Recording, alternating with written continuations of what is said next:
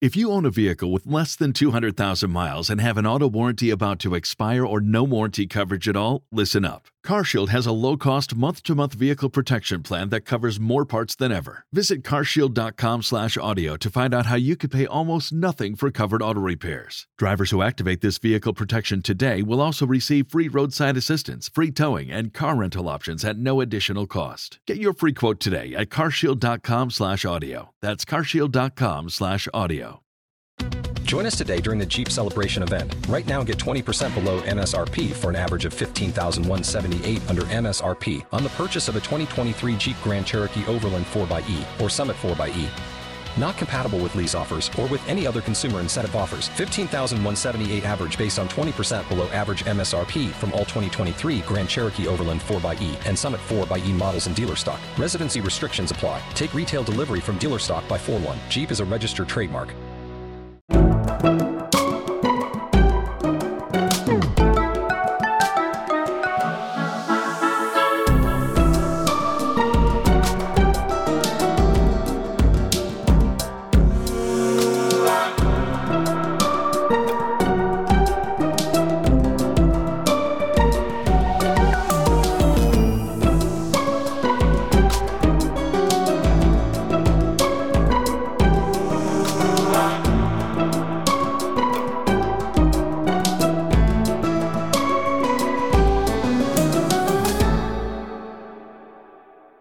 And welcome. It's time once again for Conscious Embodiment, Astrology and Dreams with Dr. Michael Lennox. It is the week of October 23rd through the 29th. eclipse wormhole continues. In fact, the, the lunar eclipse is uh, uh, coming up over the weekend, and uh, we are fully in the wormhole. Golly, what a time. And the start of Scorpio season, right? Yes, actually, in fact, today technically starts Scorpio season. I know we talked about it a little bit at the end of last week's podcast, but uh, I knew we would bring it up again because literally this morning, uh, uh, uh October 23rd, at about 8:45 a.m. Pacific time, the sun moved into uh, Scorpio. We are now officially in Scorpio season, which actually gives me an opportunity. This is not a question, but it sometimes is a question. I get asked this often. I think people confuse the sun changing signs with the calendar. And they expect that the, the sun sign change sort of moves with the calendar. Like but every that month. ain't the case. Yeah, right. Right. It's like, no, the calendar is the calendar, and the, the Earth moving around the sun is in orbit. And there's one moment in every sort of month where the sun changes signs. Like one second, it's in one sign, and then it crosses a little degree point, and bam, the sun has changed signs. But so that can have a day like today where we are absolutely in the Libra mansion as we sort of moved across the threshold of midnight today. And then at 8:45 a.m. Pacific time, the sun changes signs, and now we are in the Scorpio mansion. I get this a lot just my whole life because I am a Leo sun born at the very tail end of Leo, 29 degrees, 57 minutes. The, the sun was two hours away from moving into Virgo, right? So if I had been born two hours later, my sun sign would be Virgo, not Leo. And so people hear my birth date as August 23rd, and they assume I'm a Virgo sun because, like, newspaper columns have been marking the 21st as the day of the month that the sign changes. But it's it's dynamic, it changes, it shifts, and and so the movement of the sun sign changing is not connected to the calendar. Happy Scorpio season, everybody. I'll talk about what that means for us after we answer our question of the week. So I have a question from Laura this week that came in. I think I have answered this before, but I don't know. There are so many other places I speak, so I don't know if I've answered this here on the podcast. But it's a cute question. I love, uh, uh, um, well, I love all questions, kids. Keep them coming. I will answer them as I can. So Laura writes, "Hello, love, love, love your weekly show. I learned so much from you. Thank you for your generosity. You're welcome, Laura. My question as a relative astrology astrological newbie has to do with Earth as a ruling planet. Oh, I noticed wow. that Earth, yeah, yeah, yeah. There's a question that comes up often. I noticed that Earth is not assigned as a ruling planet for any of the zodiac signs. And this is great. She then says, How will this work for the future babies born on Mars casting a natal chart? I love your forward, hopeful thinking. Taurus should have Earth as a ruling planet more so than Venus, Laura. Well, I do agree with that last statement that if there were a sign that should rule the Earth, it would be Taurus. Taurus, in fact, invented the Earth herself. For, right? like, There's that the void in feeling? Pisces. Yeah, exactly. And sort of Aries teaches us that we're here, right? Aries is the energy that barges in from the void and says, I am. And the very next sign is Taurus that answers the question if I am, then where am I? right. And I am here. I'm in the earth. In fact, if you look at the ages which move backwards, we're coming out of the age of Pisces into the age of Aquarius.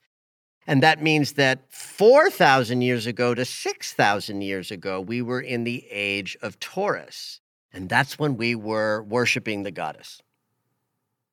That's paganism, that's different, you know, gods for different things, and very much a feminine, earthy kind of approach to, to uh, uh, de- you know, to devotion. So, yeah, if there were a sign, I would certainly say Taurus is it. But here's the thing there is no sign for Earth because Earth is us. Hmm. Earth is the viewer. Earth is looking up at the 12 signs that are forming a, a circular ecliptic around us and then looking at planets in front of that backdrop, which declares their placement. And then there's this sense of rulership that was established that connects certain signs to certain planets, where it's like they're most at home there. But all of this is predicated upon the idea of the, the observer. Like that's us. In fact, if I say something like, you know, Pluto is squaring the nodes of the moon, that's from our perspective. If I look up at Pluto and then I look up at where the north node is calculated to be, from my perspective here on Earth, there's a 90 degree angle between them. That angle doesn't exist unless there's a viewership from the Earth. Mhm. So, just like, you know, it's like every time I'm speaking about astrology, I talk about the sun moving, there's a little scientific portion of my brain that makes it come out of my mouth. You know that the sun doesn't move, the earth moves. Right? Right? So you would think that that because of that the sun is the center, but the sun is not the center in in heliotropic astrology. The earth is. We are. We are the observer. There is no sign that rules the earth because the earth is us. And yeah, if we moved to Mars, someone born on Mars would have no Mars in their chart they would have the Earth in their chart. There'd be a relativity from Mars to Earth and placement therein from that perspective. So if if if we get there, if we colonize Mars, someone will have to be in the you know the shuttle that takes the last survivors from Earth to Mars. They better put an astrologer on to rework a It- it'd be Mars-based, yeah, it'd be a whole Mars-based different astrology new whole system. different. Yes, yes, yes. Great question.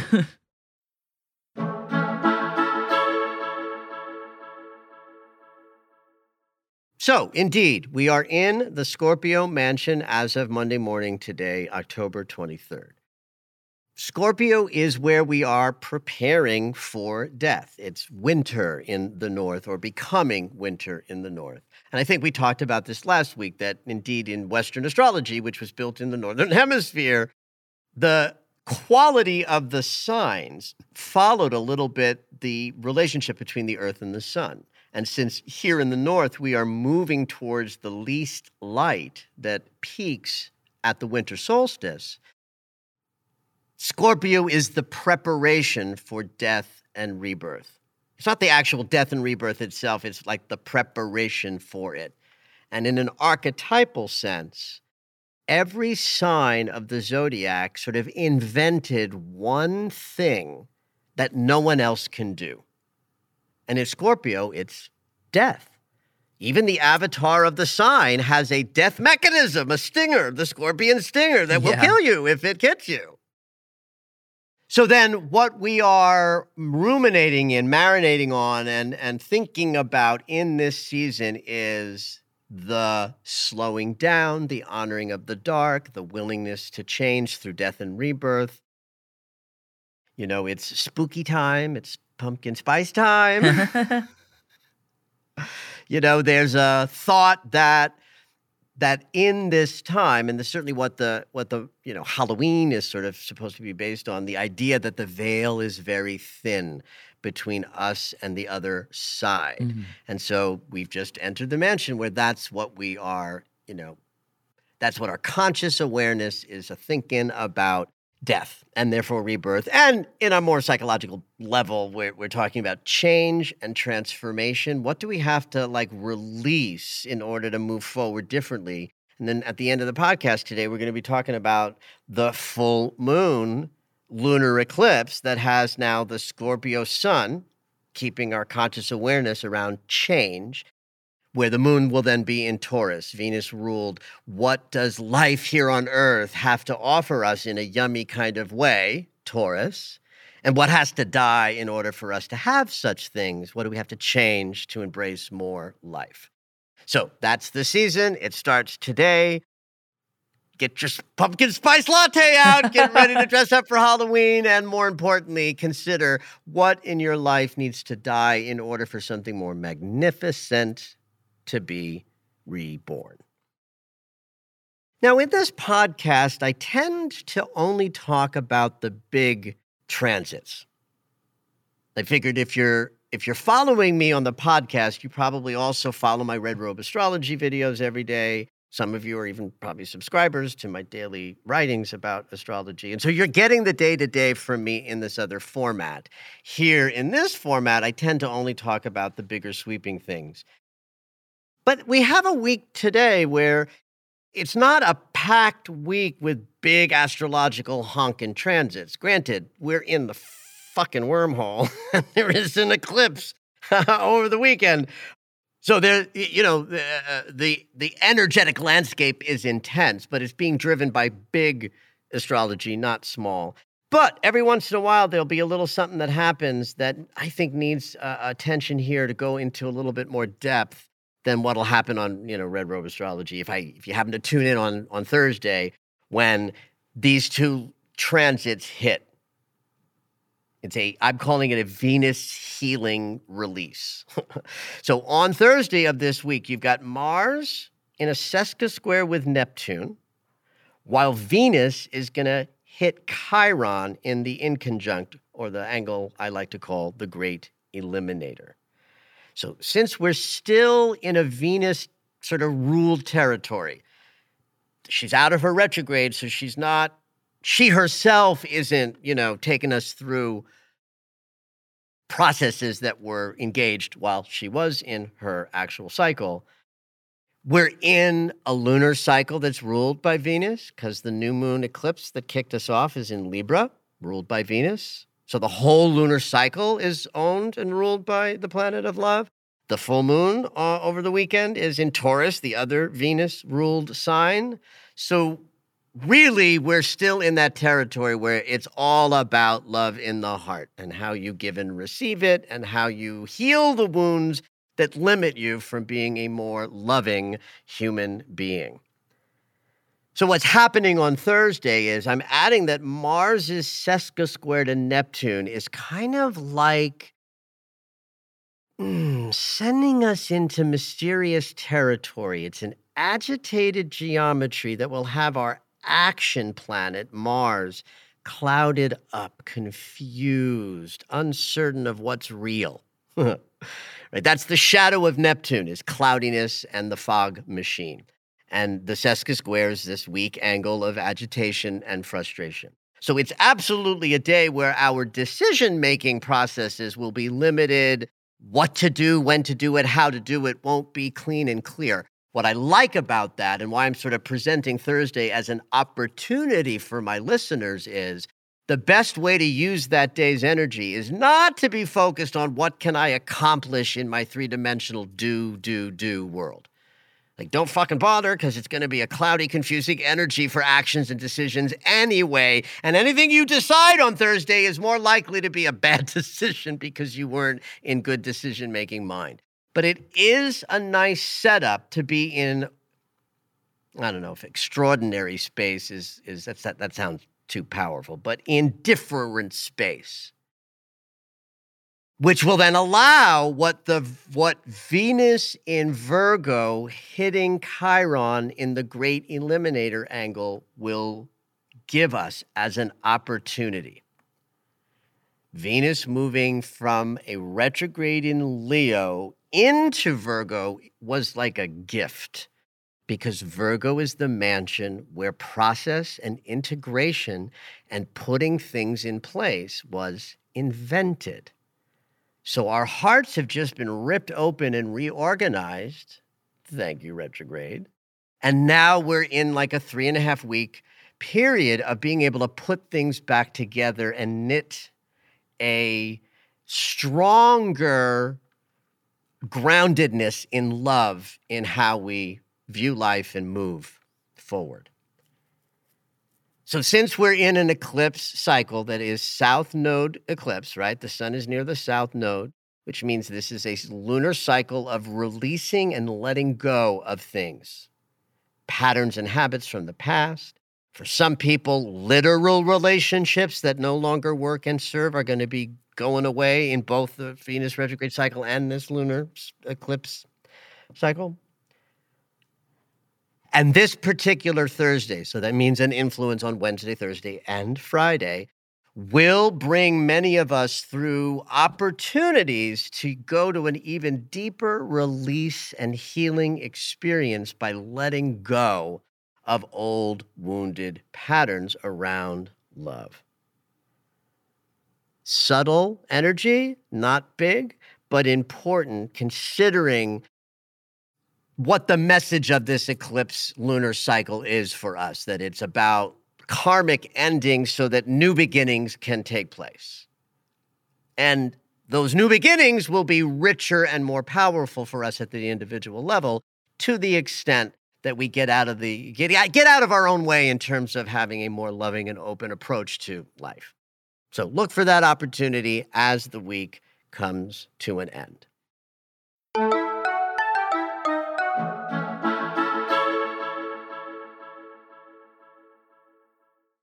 Okay. Hold on to your hats for the weekend, kids. Oh no. It's gonna be no. it's gonna be bumpy. So here's why. First of all, the full moon lunar eclipse in Taurus is taking place right in the middle of the day, Pacific time, like noonish, one ish Pacific time on Saturday, the 28th. So we're in the intensity of just a lunar eclipse. Like, right? We, we don't even need to go into the depths of like what are the moving parts telling a story about, which of course I'm going to do. Just the fact that it's a lunar eclipse is intense. That it's a lunar eclipse with the sun in Scorpio makes it also emotionally intense. And it does imply great possibilities for change and transformation that are happening on the larger, bigger, sweeping archetypal level, but also myopically over the weekend. Some things might get intense or change or be released. You know, full moons, we let stuff go. Venus is sort of setting us up to potentially let some shit go over the weekend in this eclipse that has to do with, oh, well, that doesn't like fulfill the love I desire. You got to go. Right? It's Scorpio and Taurus. You know, that's where the nodes were last year and the year, part of the year before that. And I was calling it like, you know, death or love, right? Either move towards Taurus and love or lean back into Scorpio and die. And that's part of, you know, the message of this full moon lunar eclipse because sun saying we're aware of death and change and what needs to change to have more love and then the moon in Taurus says, I want more love. I want more groundedness. I want a slower pace. I want to come from love in all the things that I do. I want to enjoy being in a body. And you put them together, and the answer is yes, you can have that warm, grounded, loving, embodied experience, but some shit needs to change or be transformed or let go of or die off in order to have that. And that's the essence of the tumultuousness of any eclipse season, but this one in particular. So, part of the eclipse that I'm sort of pulling out to talk about right now is something that's happening with Mercury, Mars, and Jupiter that sort of peaks both on Saturday and Sunday. So I, am pulling this out, even though it's part of the eclipse, because I, I, want I want everybody to approach this weekend with a kind of you know grace in advance. you know, when you know something's going to be a little extra wild, it's I think helpful. Forewarned is forearmed. So what's happening with Mercury and Mars is they are coming together by conjunction. So that's that's a good thing, right? That that our actions and our our perceptions are coming into some alignment. So if we do make choices or speak into things or use our minds to figure out like what to do next, the fact that Mercury is right next to Mars means that our thoughts and perceptions about decisions we might need to make is right there in the same room. They're sitting at the same table, they're in the same sign, they're both in alignment of the perceptions for change, Mercury and Scorpio, and the actions that will make change happen, Mars and Scorpio. What's making the whole thing over the top is the fact that they are exactly opposing Jupiter. Now, Jupiter is the planet that brings only good things and bounty and expansion and abundance and travel and education and prosperity. All great stuff. In fact, all the yummy of life on Earth in a body comes from Jupiter. But Jupiter's shadow is excess, extra, over the top. So Mars in opposition to Pluto means that anything can be amplified in a way that will lose its luster when the opposition diminishes. Same thing with Mercury, only now it's a perception. Mercury in an opposition to, to Jupiter can make you think you found the shiniest, bestest next thing that then turns out to be false or you were mistaken or something is a lesson rather than a presentation. So understand that as we move through this upcoming weekend, one of the things we're going to have to do amidst this huge wave of energy is let things take you where, you know, surrender and let events and circumstances and relationships like just tell you where you need to be, but be incredibly discerning about anything you're thinking is true or so or complete over the weekend in this eclipse, because it's not. We're in the dynamism of a lunar cycle that's an eclipse wormhole. We're offloading things from the unconscious, like left, right, and center, and we might have an idea about our lives and our psyches and what's happening over the weekend as we're in this full moon, and everything might change in our perceptions when this opposition from Mercury and Mars to Jupiter diminishes. So don't believe everything you think. Keep things right sized. Delay and defer your declarations about what you think is so until some more time has passed. And then fasten your seatbelt. We're in for a bumpy ride. Let's talk about the eclipse itself.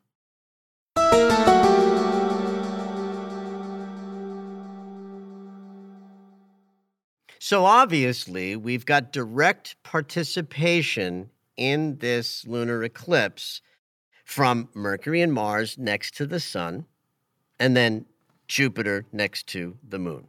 So, this opposition that I just got done describing is also in directly involved in the lunation. The fact that Mercury and Mars are near the Scorpio sun means we can be aware of what we're letting go. That's, that's the gift there. If, if the sun is near the south node in eclipse season, and that means that it's a releasing eclipse, that we're more engaged about what we're leaving behind, then isn't it helpful that the planet that can perceive what we're leaving behind, Mercury, is right there near the sun? And the actions that we might need to take in order to best utilize this energy is driven by Mars, and Mars is right next to the sun, then our perceptions and our choices are easily built into whatever we're letting go of and celebrating in this eclipse that is a full moon in Taurus. The fact that Jupiter is right next to the moon means the entire possibility of this eclipse season is driven by really significant capacity to bring about gorgeous, like joyful manifestation. I like that. Well, Taurus is why it's okay to be here for crying out loud. Yeah. Like every other sign represents some challenge of what it's like to be in a body living on earth. And Taurus is the only mansion in which we celebrate it completely. Even just dispositionally, Jupiter in Taurus means that our connection to expansion and manifestation is driven by our hearts because the sign of Taurus rules how we live in our hearts. And Jupiter in that mansion responds to Venus as his dispositional ruler, right? In, in other words, once Taurus, I mean, once uh, Jupiter moved into Taurus, he had to call upon Venus to know how to be. so Venus gives Jupiter his walking sort of orders or his marching orders while in her sign. So the full moon is, is ruled by Venus. Jupiter there means that anything that we let go of can be filled with love instantaneously. Like, this is that moment where it's like, I'm asking you to jump off a cliff to your death, and I'm promising you, you know, fabulous life thereafter. Would you do it? Hopefully not, but in this in this equation, in this analogy, you want to jump. That's what the the the planets are telling us. It's like remember death and love. We either move towards love or we shrink back towards death. And so in the death equation here, Sun and Scorpio, we've got our perceptions of Mercury and our capacity to choose of Mars. So we're ready to die. We're ready to jump off the cliff fully. The promise is, though, with Moon in Taurus near Jupiter in Taurus, the promise is more love, more abundance, more of what you desire. But you gotta let the stuff that has to die off in order to fill the new spaces with more love. You gotta surrender to the change in order to receive the new. The whole mechanism is squaring Pluto. Not so much this lunation because the degree points is five degrees of Taurus and the sun but Pluto is holding the square with the nodes of the moon that peaked this past summer and is really just guiding this year and, and the whole sort of decade. That's also tells the same story, right? The south node is the past and the north node is the future. And guess which direction we want to move in, right? We want to move towards the future, right? But how do we do that? We can't do that unless the past is ready and willing to die. Pluto squaring the node says the past is ready to die and epic death so that we can create an epic future. Now, you turn on the news and you see that this means business. Like the world we're living in is dying, you know, uh, mightily. For a new world to be born, I believe in the power of the age of Aquarius, and I do think we're going to make it on some level, although at this moment it doesn't really look like it. And Pluto squaring the nodes is the larger arc of change on the planet that says the past must die for a new future to be born. And this lunar cycle eclipse wormhole is like a microcosm of the same principle. What do you need to let die so that you can have love and more of it abundantly? That's the question to ask as you move through this weekend. There are two interesting oppositions being held as sidebars to the eclipse this weekend that I think are worthy of mentioning. One is Saturn in opposition with Black Moon Lilith. Black Moon Lilith is a shadow point.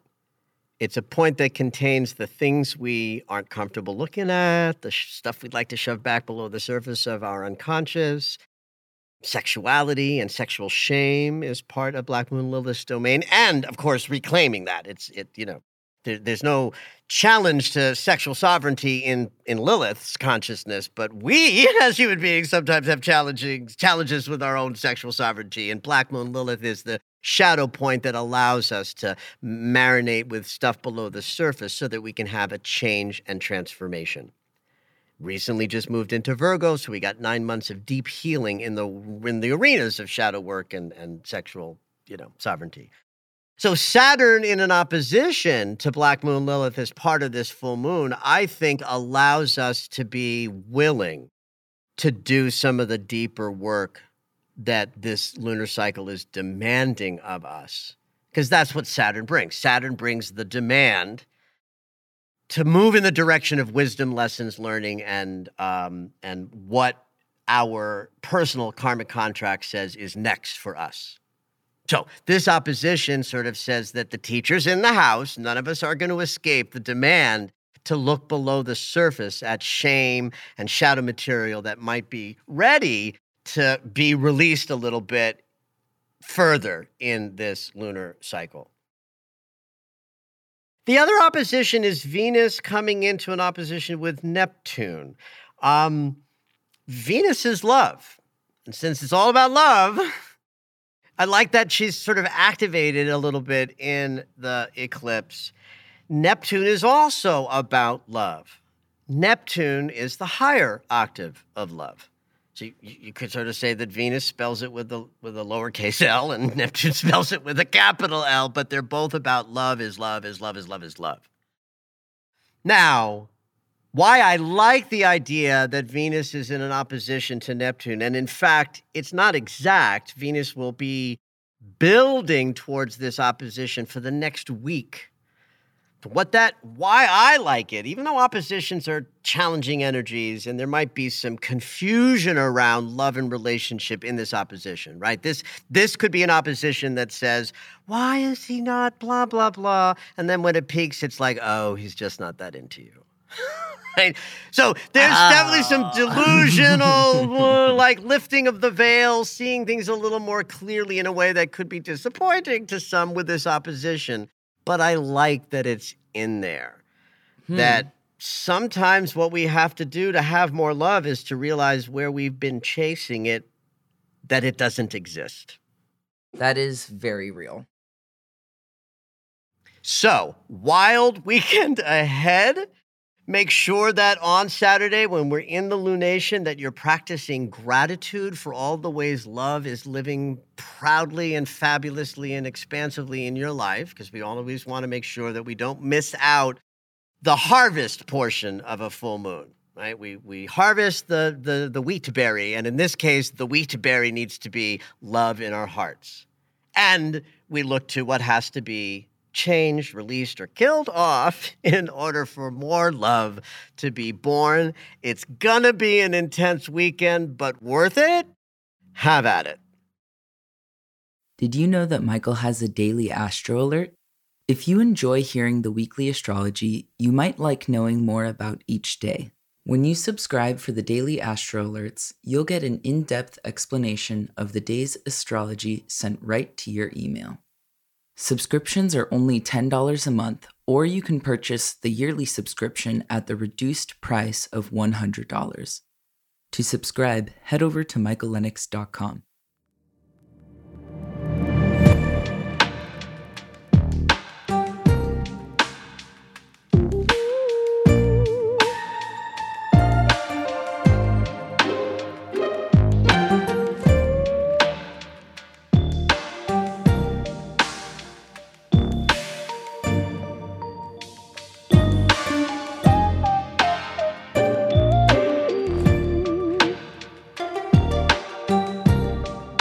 All right, it's dream segment time.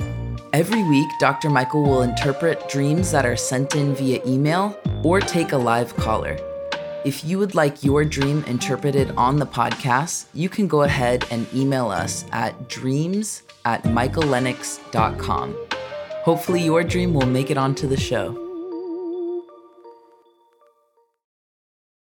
This week, we have a call in dreamer. Hey, Cynthia, what you dreaming? Hey Zoe. So I've been having this really crazy dream that's been repetitive, and it's about dirt. Love it. Yay. Hey Michael, I'm so Dreams happy to be here. Yay. Dreams of dirt. Dreams of dirt. So, um, the dream is uh, at my house, the car- house that I currently am in. I wake up and I look out the window, and well, the front yard and the road in front of my house is completely gone. Hmm. It's dirt, and there's these big trenches, and there's a construction crew out there. And I go out onto the porch, and I say to the the foreman, um, "What's going on? Hmm. the The road is gone. My yard is gone. What you know? I didn't get any notice that this was happening. We can't even leave the house now." And then um, the next time I had the dream, it actually went all the way down the whole side of the yard, and the whole side of the yard now was all dug up with Ooh, so expanding or increasing. Expand, yes, Ah. expanding and increasing. Love that. Yeah, really interesting. So, have you? You said this was sort of recurring at, thematically over your whole life, or just recently, or both? Just recently, um, yeah, just recently, and it was the dirt was interesting because I grew up on a farm. And so the quality and the colors of dirt and the texture and Right, things, right. You know of you know, that. or- You're, you, right. Yeah, you have thoughts about what color is that soil, and right, exactly. how was the dirt? How was your dream dirt? So the dream dirt didn't have any rocks in it.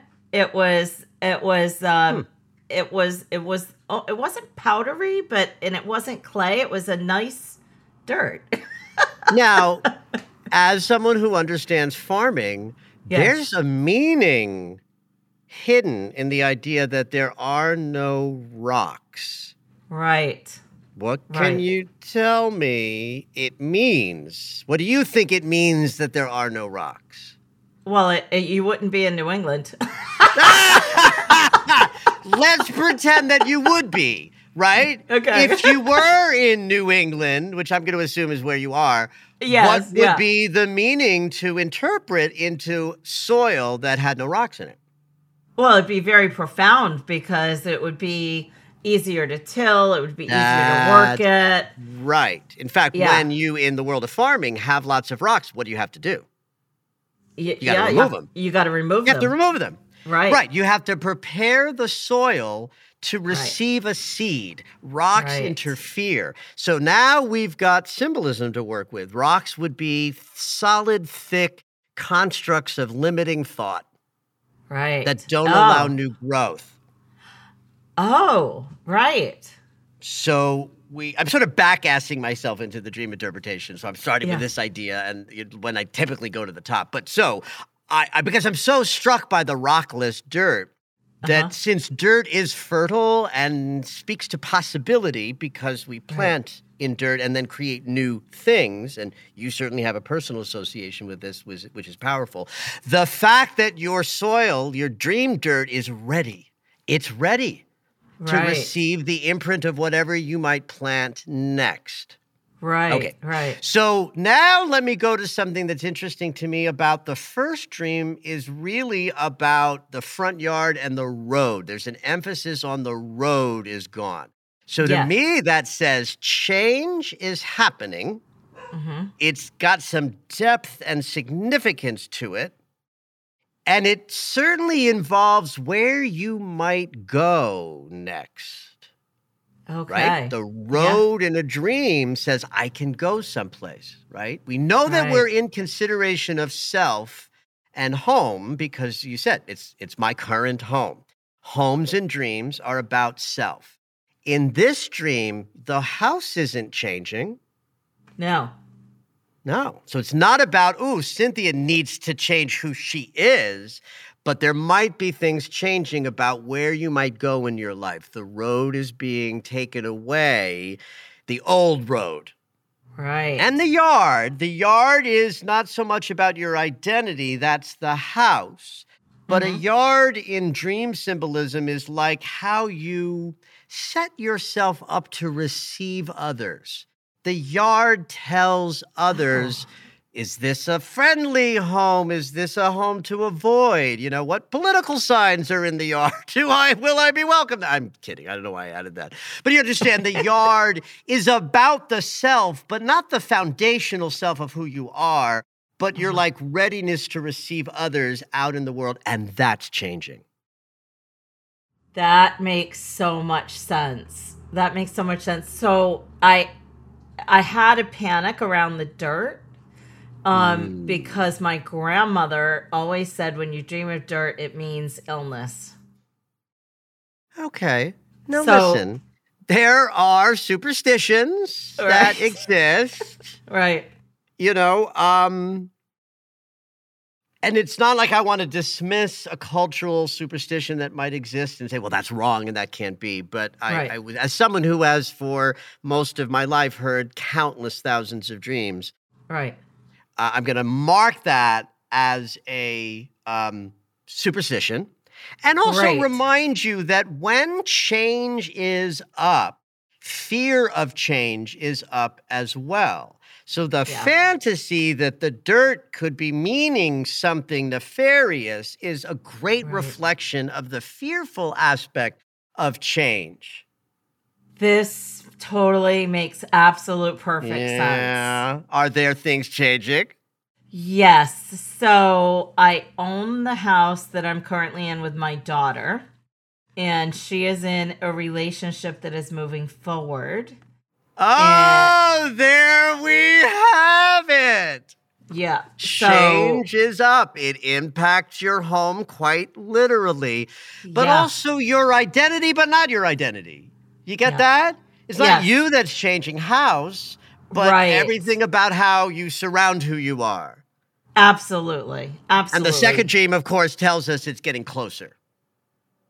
Oh, that yeah, that makes perfect sense. Oh, I'm so I cannot tell you how relieved I am because I'm having some te- some going through some medical testing. When I had that dream dirt, I went, "Oh God."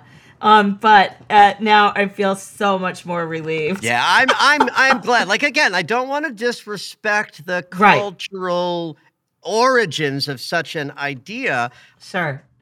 but I don't live in that culture. and so I, as a dream interpreter, can tell you that personally, I Yeah. find the imagery of the dirt and the way it's behaving in your dream to Yeah. be outrageously positive. Oh, like outrageously positive, honey. such a relief because I have no idea where I'm going when this all Right. happens. That's right. You know, or where yeah. But, sweetheart, the soil in which you will plant the seeds of the new road that you will follow is rich, it's fertile, and it is ready. No be planted. rocks. Oh my no gosh. rocks. Oh my gosh. Uh I, think I'm, we are we are think I- experiencing your transformation transformation right here in the moment. I love it. Oh my god, I think I'm gonna cry. Oh, yay, honey. oh my god, thank you so much. I cannot tell you what a relief this is, and um, and I, I I'm thrilled because you know eh, I'm I'm in my Saturn return and uh, just uh, you know hitting sixty in less than a year, and you know it's like oh my god, now what what next? Yeah. yeah. And listen, I will add this because I'm just coming out of my second Saturn return, honey. and it was Yes. No fucking joke. yeah. Um, but there's such a profound third chapter. You know, we live in a Yeah. world where our grandparents died like 30 years before us. Yes. Yeah. There's a new third chapter that we aren't even consciously prepared for. Like we we like we we, we are the generation who will be living that extra third chapter. I Yeah. think this dream tells us that your third chapter can be rich and ripe and fertile, but that you have no idea what you're going to grow. Yeah. Yeah, I don't. I don't. In fact, I just thought of something new to sort of add to what I'm doing this Ah! week. Yay. Well, listen, honey, keep Yeah. having Oh at that and keep exploring and just Uh, trust this transition has you. It's holding you and carrying you through. Oh God, thank you so much. I cannot tell you how much this means to me and how relieved I am and and it's shifted my whole perspective of Yay! what's coming. So well, thank I'm you. so glad. Thank you I- for sharing. It was beautiful. Thank you, thank you. I love and appreciate you and your work so much, and so I, I love listening to you on the podcast. It's you got you're just you, you're both wonderful. Thank you. Thank you for listening to Conscious Embodiment Astrology and Dreams with Dr. Michael Lennox.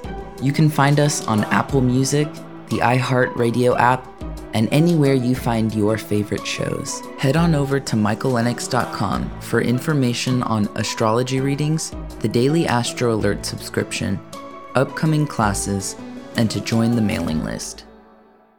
Waiting on a tax return? Hopefully, it ends up in your hands. Fraudulent tax returns due to identity theft increased by 30% in 2023. If you're in a bind this tax season, LifeLock can help. Our US based restoration specialists are experts dedicated to helping solve your identity theft issues.